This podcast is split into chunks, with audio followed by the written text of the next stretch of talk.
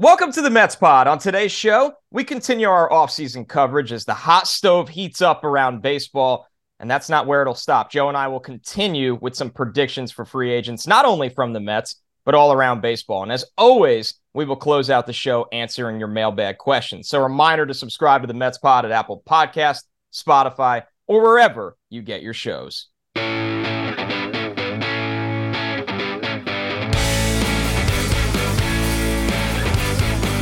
What's up, everybody? Welcome to another episode of the Mets Pod. I'm your host, Connor Rogers, joined as always by my co host, Joe DeMayo, and the offseason rolls on.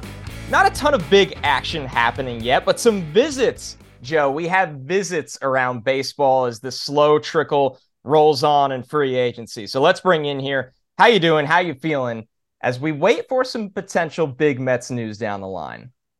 I'm getting ready for Thanksgiving. Can't wait for that. Cowboys football taking down the Giants. I hope. And uh, then I'm sure our right, listeners love that. and then right after that, uh, I think that's when you're going to start seeing some action. Um, I would have the expectation that you know there's still going to be there's always players that last into the new year, but I think between Thanksgiving and call it the middle of December, I think that's going to be a, a big flurry of activity for not just the Mets, but throughout baseball. And, you know, that's obviously what fans want in the hot stove season, just stuff to talk about.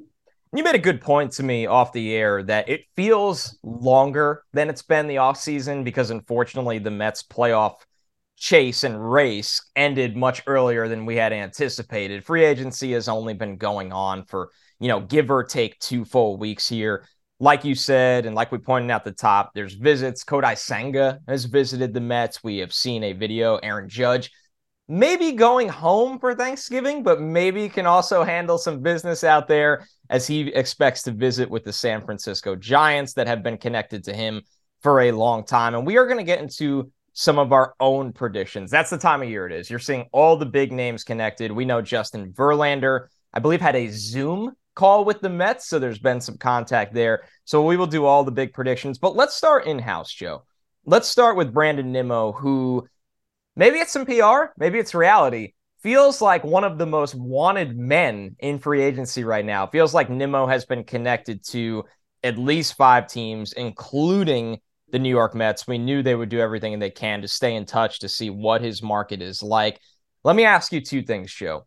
One, at the end of the day, do you think Nimmo comes back to the Mets? And two, whether it's the Mets or whether it's somebody else, what does that contract look like for him? Do you think this thing can get to six years for a 30, 30 year old center fielder?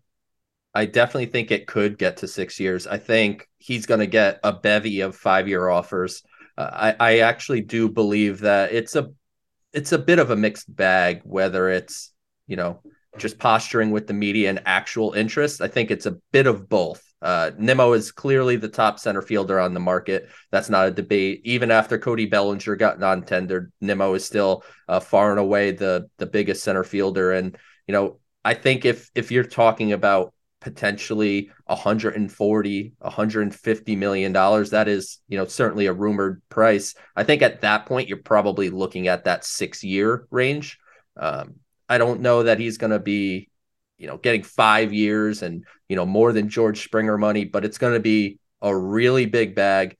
And if, you know, you told me I had to guess now, I would say Nimmo does not end up back with the Mets. Um, and it'll be interesting to see how they pivot from there. I think he's going to end up pricing himself out of the Mets range. And, you know, if I have to predict where Brandon Nimmo will end up, I'd say we go to the AL East. I think the I'm with you. The Yankees have shown some interest. I don't think that's going to happen. Um, the Blue Jays have shown some interest, and I think that's what everyone's talking about. A sneaky team, I think, to watch is the Baltimore Orioles.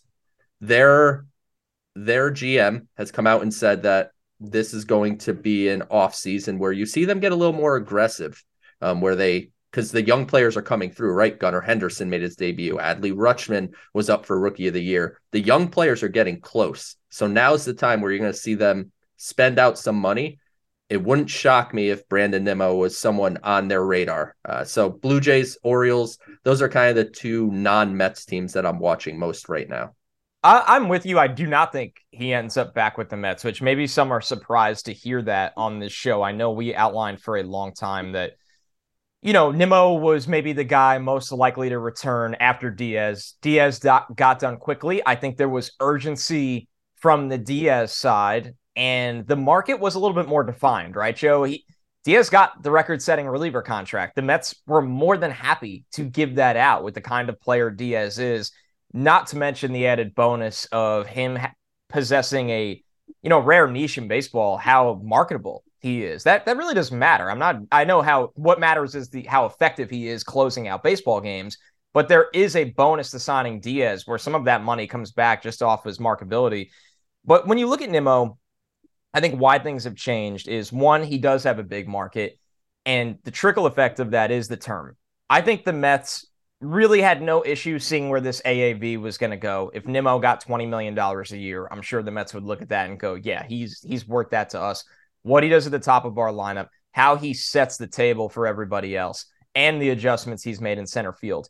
Where it gets messy when you have more teams involved, increasing the length of this deal is Nimmo is a guy that your analytics have to project how many games he's going to play or more importantly, how many games he's going to miss as a guy that is going to be 30 years old in March. So he will be 30 for this baseball season. Has missed time, it feels like almost every year until the contract year, right? That's really what it came down to for Nimmo is that he's always missed time. Is that going to get better as he gets older? The answer is pretty much 100% no. And you can live with injuries. You can live with having a guy that's sidelined time to time if his value still meets what you need. But I think for the Mets at this point, and the you know, obviously the secondary conversation we we're going to have to have is who the hell is playing center field if Brandon Nimmo leaves, and they're going to have to get really really creative for that. So, do I think the Mets will be in constant contact? Yes. Do I think there's a line? They a hard line. They are going to draw in the sand, which they are also going to do for Jacob DeGrom. Absolutely. And I think we've seen before the Toronto Blue Jays, when they have the need, especially after trading uh, Teoscar Hernandez, it just comes down to it that they will do whatever it takes, even if they have to cross a line. And I actually applaud the Mets if they do ultimately sit here and go, hey, we just we cannot have so many different players making over $20 million when they're all 35, 36 at some point this is a guy that we're going to have to make a hard decision on ultimately. While Steve Cohen has oodles of money and the Mets payroll limitless money. Yeah, pretty much, especially uh, in the confines of baseball ownership, he does. Uh, but there also is the business side of it where, like you said, you don't want to foolishly spend money and he's used the uh, Cohen has used the phrase "don't want to spend like a drunken sailor," and I think people have kind of poked fun at that or whatever. But the reality is that matters, and I think you're seeing them prefer the shorter term, higher AAV deals because that just gives you flexibility as you continue forward. I mean, if you're going to keep dumping five year, six year, longer term deals into this payroll, it limits your ability to aggressively pursue free agents on a year to year basis. You want Shohei Ohtani next year? Okay, then you have to be careful about how much money is spread out over the long term. You want Juan Soto the year after that? You have to be careful. So it's it's a a tough line to bounce because the Mets certainly want to win in 2023. But Billy Eppler has said it, and I agree with this concept. They're not going to make moves that drastically impact the negatively impact the ability to win down the road just to win one year. They want to win continuously. Absolutely. And I think if Nimmo ultimately does leave, all we've already heard Eppler say if the, if Marte plays center, then Marte plays center. I still would be surprised by that option because Marte is a guy that's vocal that he likes to have a routine. If you're going to bat him second once, he wants to be batting second all year. If he's going to be playing right field, he wants to play right field all year. And maybe that's a bigger conversation they'll have to have with Marte because I don't see Marte playing 140 plus games in center field next year. I just that's not how Buck treated the veteran last year, even in the corner outfield spot. But you're going to have to get creative. Do you go do you make a call? The high end one right is do you make a call for a player like Bryan Reynolds? That's a high end one. It's going to cost a lot. Maybe that's the unlikely option. Or do you sign a more defensive minded center fielder and you give the offense a significant boost elsewhere? Do you go out and sign a Jose Abreu to DH and explore the option of a Trea Turner? I know th- these are big crazy ideas but Joe I'm just trying to show the shift of balance where you can play a center fielder that is a really, really good defender and might be hitting eighth every day. You can still be a contending team doing that. You just have to increase your offense in other areas. And the Mets do have openings in other areas. It's Cody Bellinger. That's the name that kind of stands out to me. He's struggled. He's had the shoulder injury. But to your point, fantastic defensive player in center field, cannon of an arm. And I mean, he's only a couple years removed from being an MVP. So this is still a young enough player. He wants a one year deal. He wants a one year prove it deal.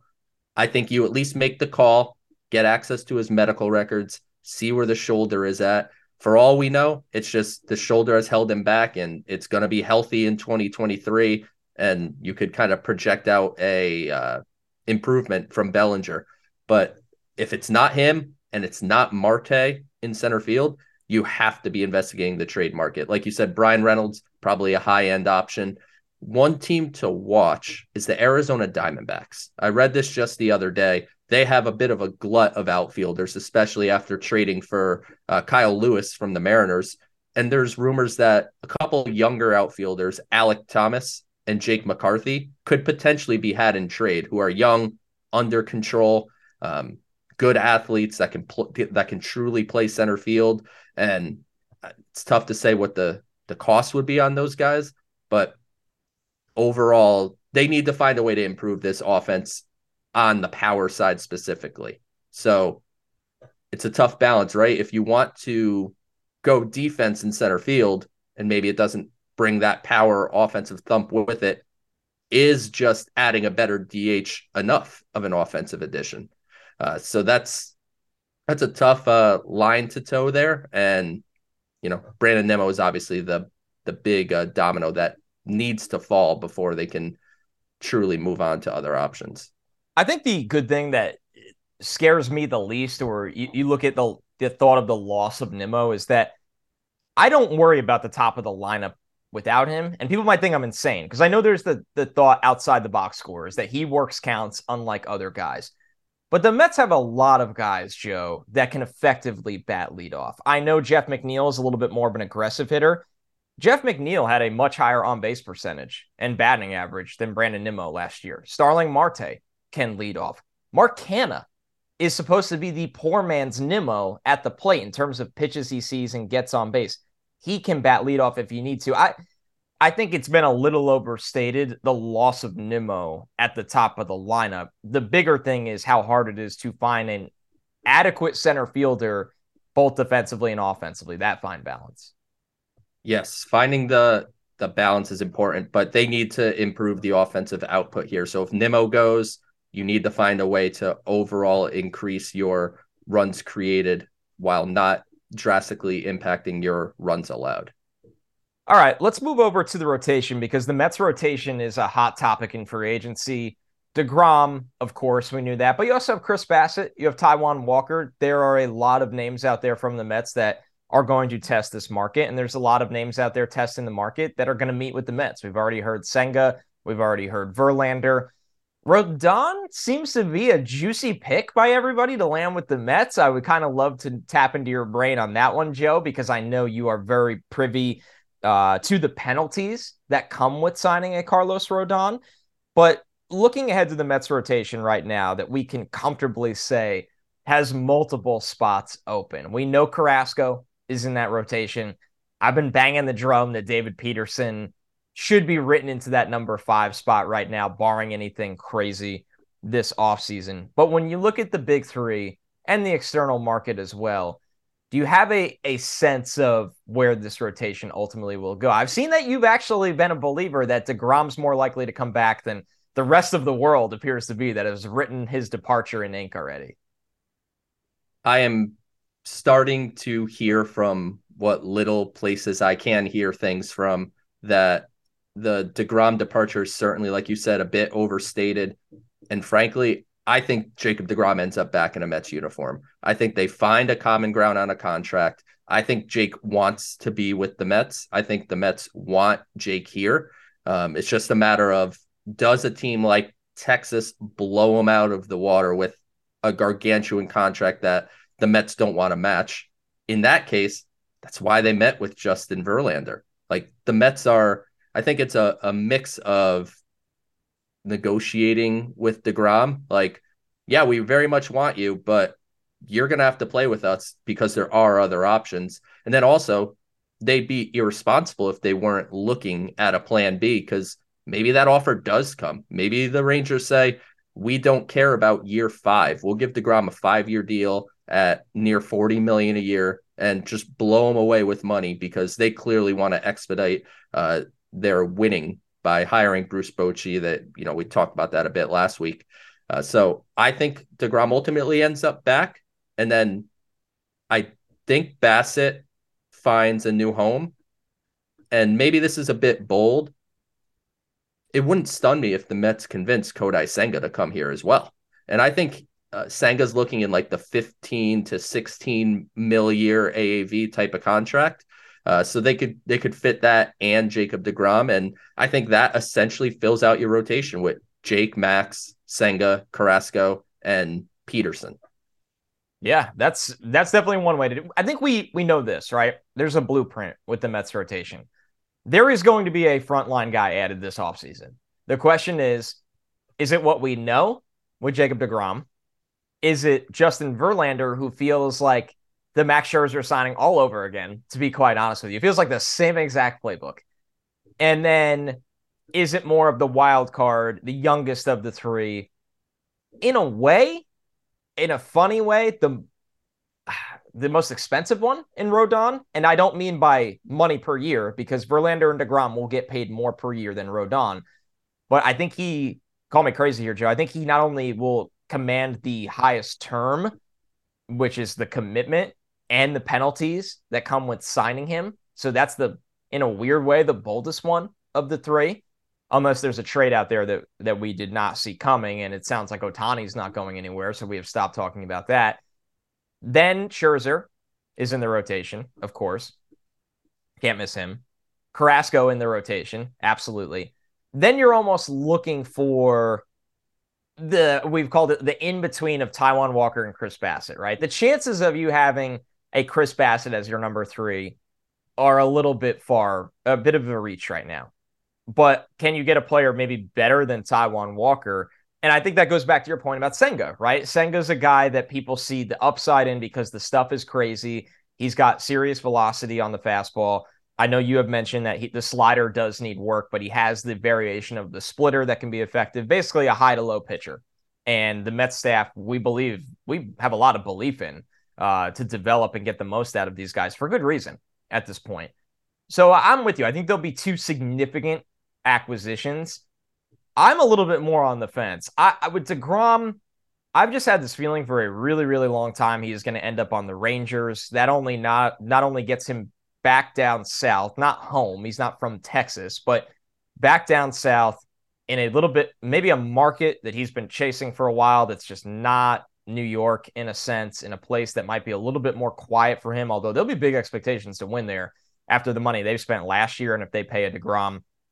And then I think the full court press would go to Verlander. I, I really, really do. I think the thing that's intriguing with Verlander is the fact of he probably fits the bridge deal that the Mets would like to go on. Rodon, as exciting as the idea of him is, you're with Rodon for a long time, and he trickles into a different era of Mets baseball. And there's nothing wrong with that, but there's more risk. With Verlander, you're looking at him and Max, and you're saying, We won over 100 games last year. The postseason did not go our way. We learned our lesson where our deficiencies lie. And we're going to make a run at this thing again with two top dogs into the rotation. They're old, there's the gamble of that. But at the end of the day, after that two year window is up, the money's off the books for the most part.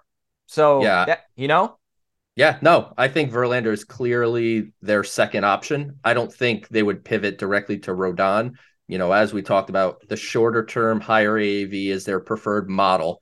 Um, so I would say if DeGrom does get that kind of godfather offer from Texas, I would expect, like you said, a, a big pursuit of Verlander to try to convince him to come with, I don't know, maybe a, a two year deal with a third year option or something like that at a at a very high AAV. And then for the the back end, we talk about Kodai Senga. He has a ton of suitors, so you know maybe he doesn't pick the Mets, but I know that he visited, it went well, and he they kind of check every box he's looking for.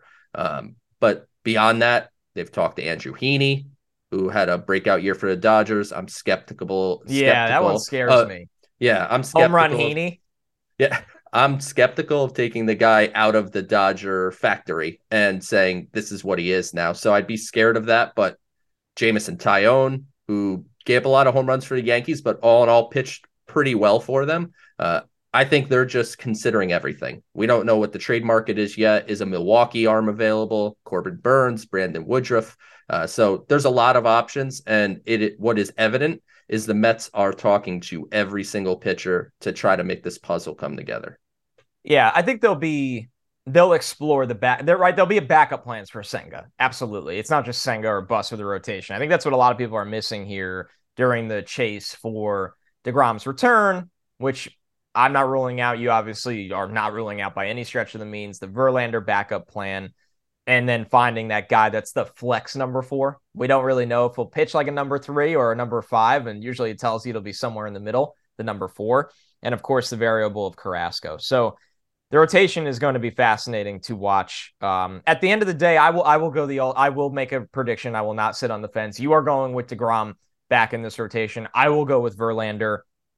And then ultimately, I'm with you. I actually think they're going to close the deal on Senga. I really do.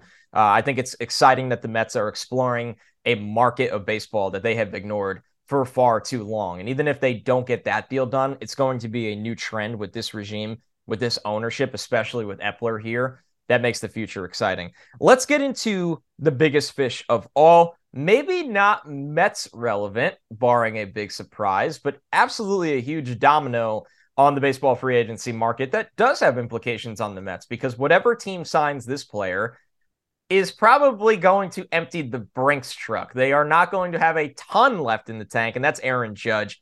We saw the video. Uh, I believe it was tweeted out by a friend of the show, Jon Morosi. It was Aaron Judge in San Francisco, the smile and the wink that he he might have some business plans. He's home for Thanksgiving, whatever it is. I know his family does not they are not in the city of San Francisco, but the general area as a whole.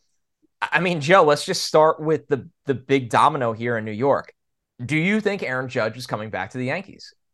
I do. Uh, I I don't think he's going to get enough of an offer to sway him away from the Yankees, and I think the Yankees have very a lot of pressure, honestly, on them to huh. make this deal happen. Uh, think back to spring training when they kind of lowballed him on a deal. I think they offer him like 220 million or, or something like that. And now they're looking at either A, you let franchise player, cap potential captain, all that walk out the door, or you have to spend like a hundred million dollars more than you intended to six months ago. So they're kind of stuck there. And frankly, if Aaron Judge walks, I don't know how the Yankees are replacing him in that lineup. I mean, they're they're committed to the young shortstops, so I don't know how much you know pivoting to a Trea Turner makes a ton of sense for them. I mean, they obviously would have to pivot to something, uh, but I think they close the deal with Judge. I don't think Judge wants to leave. Uh, I think they find a, a fair compromise, and you know, it would take a team like the Giants really stepping out of line as far as you know, an exorbitant offer, I think, to get Judge out of New York and specifically the Bronx. I will further emphasize your point. Here's a great tweet from Paul Hembo. He said Aaron Judge after the All Star break, he batted 349. He got on base at a 502 clip, and his slugging was 785. His Yankees teammates after the All Star break batted 223, 292 on base. They were below 300 on base, and a 360 slugging. That is the biggest carry I have ever seen on paper in baseball for it's, a playoff. It, It is the greatest walk year in pro sports history, probably. Maybe will never be repeated. Yeah. And always remember he got booed in the playoffs. And I will go off that point. I don't think he's back to the Yankees. I don't. I think that he Aaron Judge, you are a San Francisco Giant. I really do. I maybe I'm playing too much into that video of the wink and the home written storyline, which I think is drastically overplayed. I don't think Aaron Judge has ill will towards the Yankees or their fans or even the contract offer that was what 215 million before the year. I don't think there's anything like that. I think the Giants have held their cards close enough to the vest and are going to do everything they can to get Aaron Judge on the West Coast. I, I know there's the report of the Dodgers.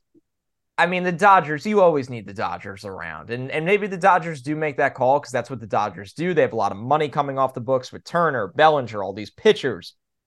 But ultimately, I do not think Aaron Judge is back with the Yankees. And it's going to be fascinating to see the Yankees trickle effect of that happen because that does have a Mets factor. If Aaron Judge, the 300 million plus contract that he's going to command, is not on the Yankees payroll, do they make a play for their outfield for Brandon Nimmo? Do they? We saw they requested the medicals for Jacob DeGrom. Do they try to pair up a super rotation at the top with Gerrit Cole and Jacob DeGrom? Uh, one pitcher that's been, you know, really, really awesome in New York for a long time. Another that has underachieved, but is really, really good. So that's why I bring that up to say, if you're a Mets fan, do you just want Aaron Judge back on the Yankees so you don't have to worry about the poaching else uh, on your own team? You might. And conversely, uh, if Aaron Judge signs with the Yankees, that money that San Francisco wanted to spend on Aaron Judge is now available. Maybe they're pursuing Nimmo. Uh, I, I, that's a good question. Could you stomach Nimmo in San Francisco, which is your league, but not in the same town more than stomaching him maybe playing center or left field for the Yankees? That's uh, an interesting question for Met fans to think about. But yeah, I think Judge ends up back in New York.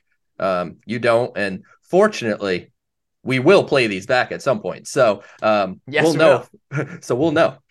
We will absolutely know. All right. Here's one. The stakes could not go from all the way up here to all the way down here. But you know what? It does matter. And it matters a lot for the Mets.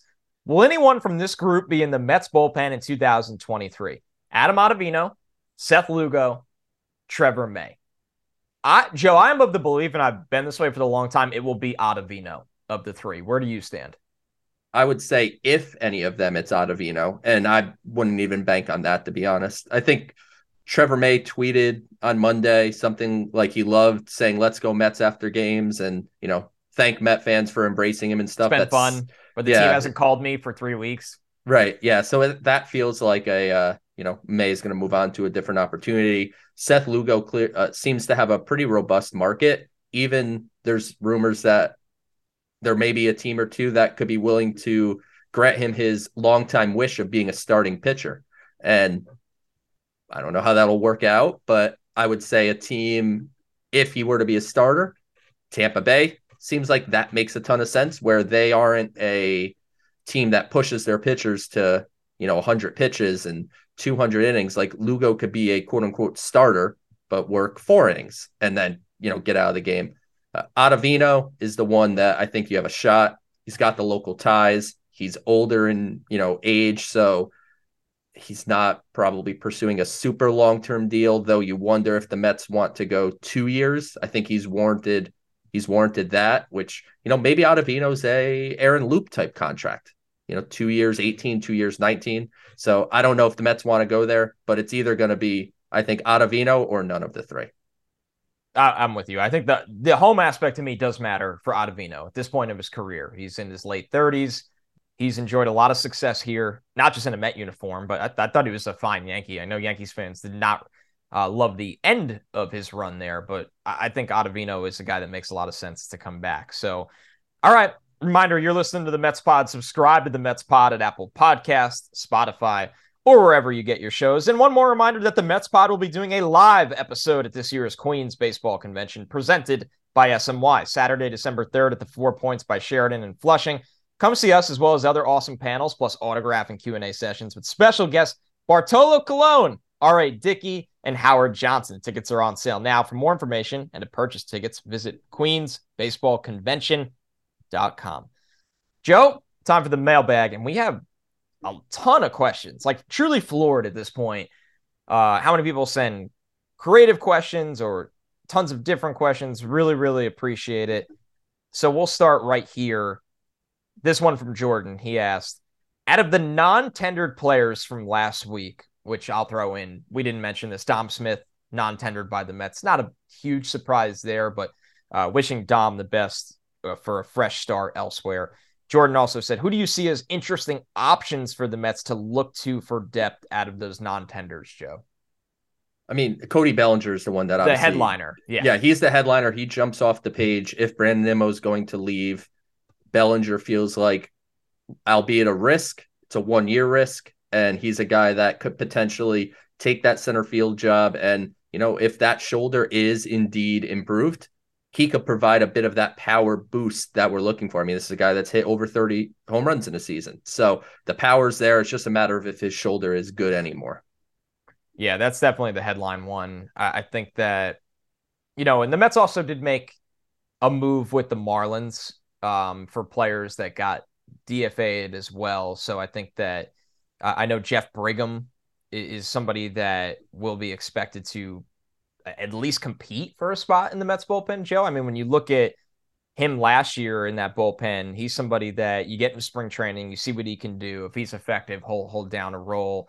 And then of course, um, Hernandez as well, who we've seen start for a while right now. He might be more of the the illustrious role we always talk about, the seventh man of the rotation, where they pitch a lot sooner than you want them to every mm-hmm. single year. So don't overlook that mini trade with the Marlins as teams look to move on from players.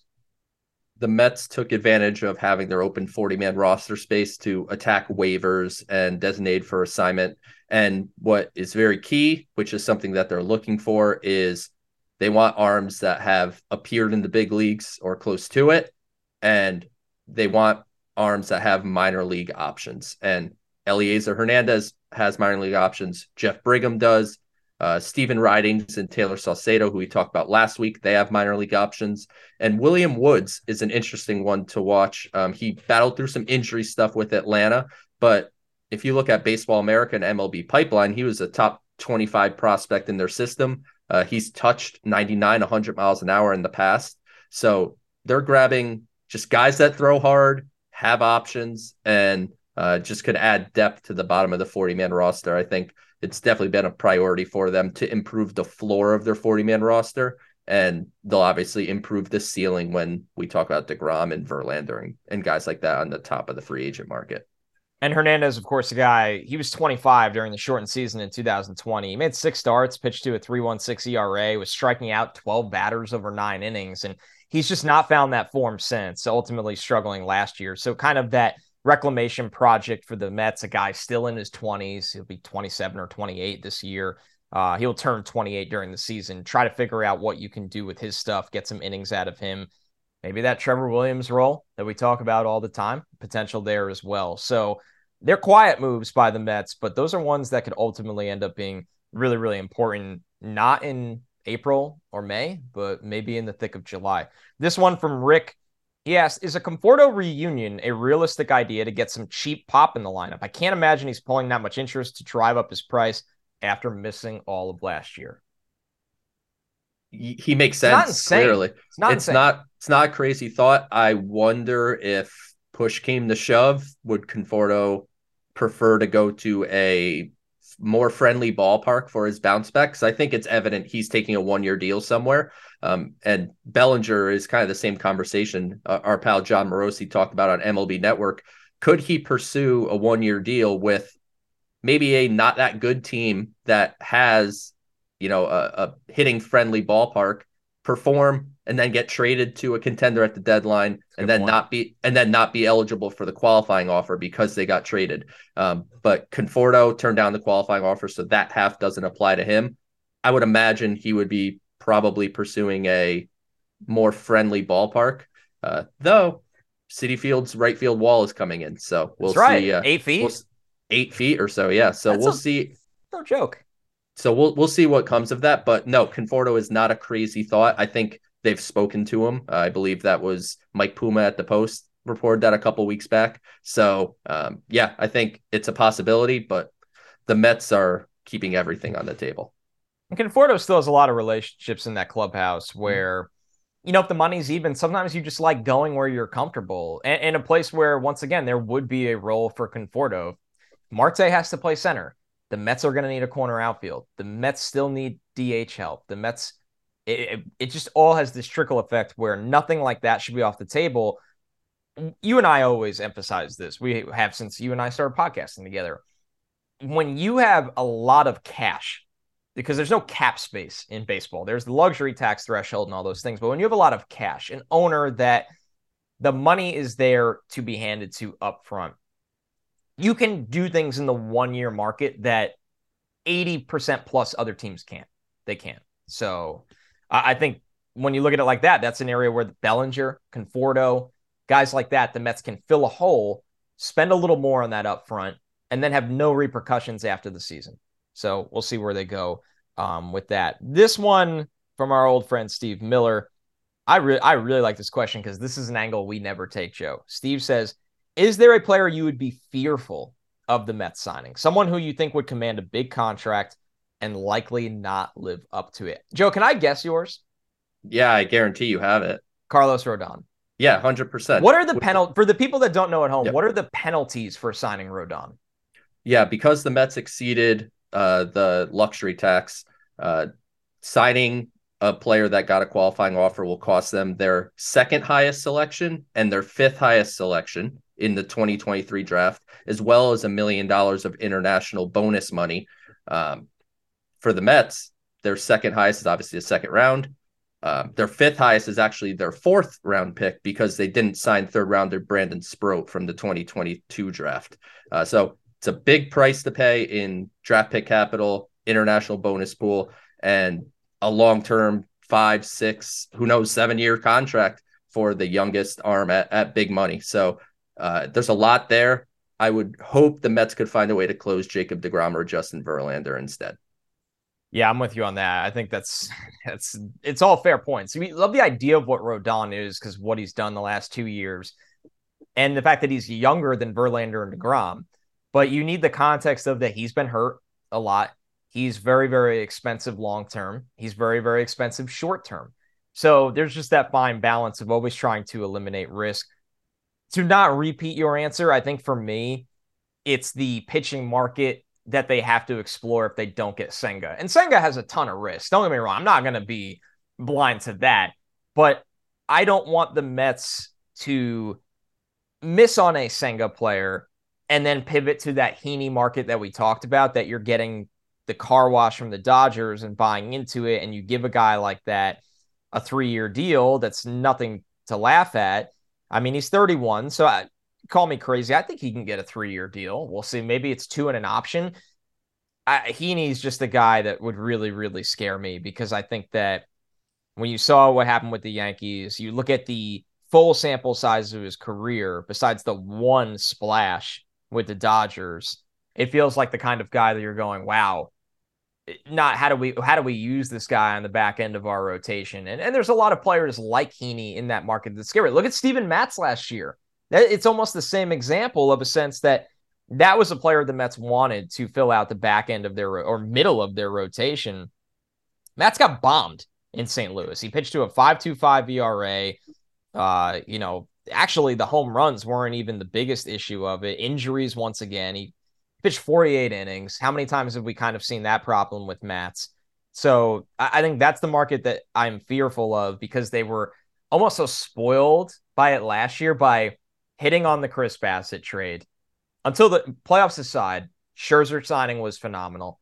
Taijuan Walker was an excellent value once again, and Carlos Carrasco back, you know, bounced back. So I worry about, and it's important. The back end of the rotation, those guys make the same starts as the front end. So that's the one where I'm always a little fearful of of spending big on a guy just because you feel like you have to. I'll say this: they're paying an analytics team of more than 30 people a lot of money to not find miss those. Find Taijuan Walker. Find our yes. new Taijuan Walker, and that's on them. You're you're absolutely right. It's a really really good point and something that makes the good teams great, uh, and the mediocre teams really really good. Look at how the Rays do it every single year. So, with that, Joe, another episode in the books for the off season. I uh, want to wish everybody a happy Thanksgiving. We appreciate everybody that continues to listen to the show even when baseball isn't being played. We always joke, and it's not really a joke. This show might even be better when baseball is not being played because at heart, Joe is a baseball scouting, team building guy. My roots are in football team building. It all comes together on this show. We have a lot of fun with it. But Joe, closing thoughts as we head into Thanksgiving and realistically have a very eventful December ahead of us for the Mets pod. Yeah, uh, I'd like to echo happy Thanksgiving, everyone. Enjoy the time with your family, friends, everything you do. And yeah, get ready because, you know, we're coming to the Queens Baseball Convention uh, in early December. And the winter meetings are coming up. So there, there's a lot happening uh, in the Mets world, despite it being kind of a lull around the Thanksgiving holiday. I think shortly after this holiday ends, you're going to see quite a bit activity. And obviously, the winter meetings are always nice. Reminder to subscribe to the Mets Pod at Apple Podcasts, Spotify, or wherever you get your podcast. Thanks so much, everybody. We'll catch you next week.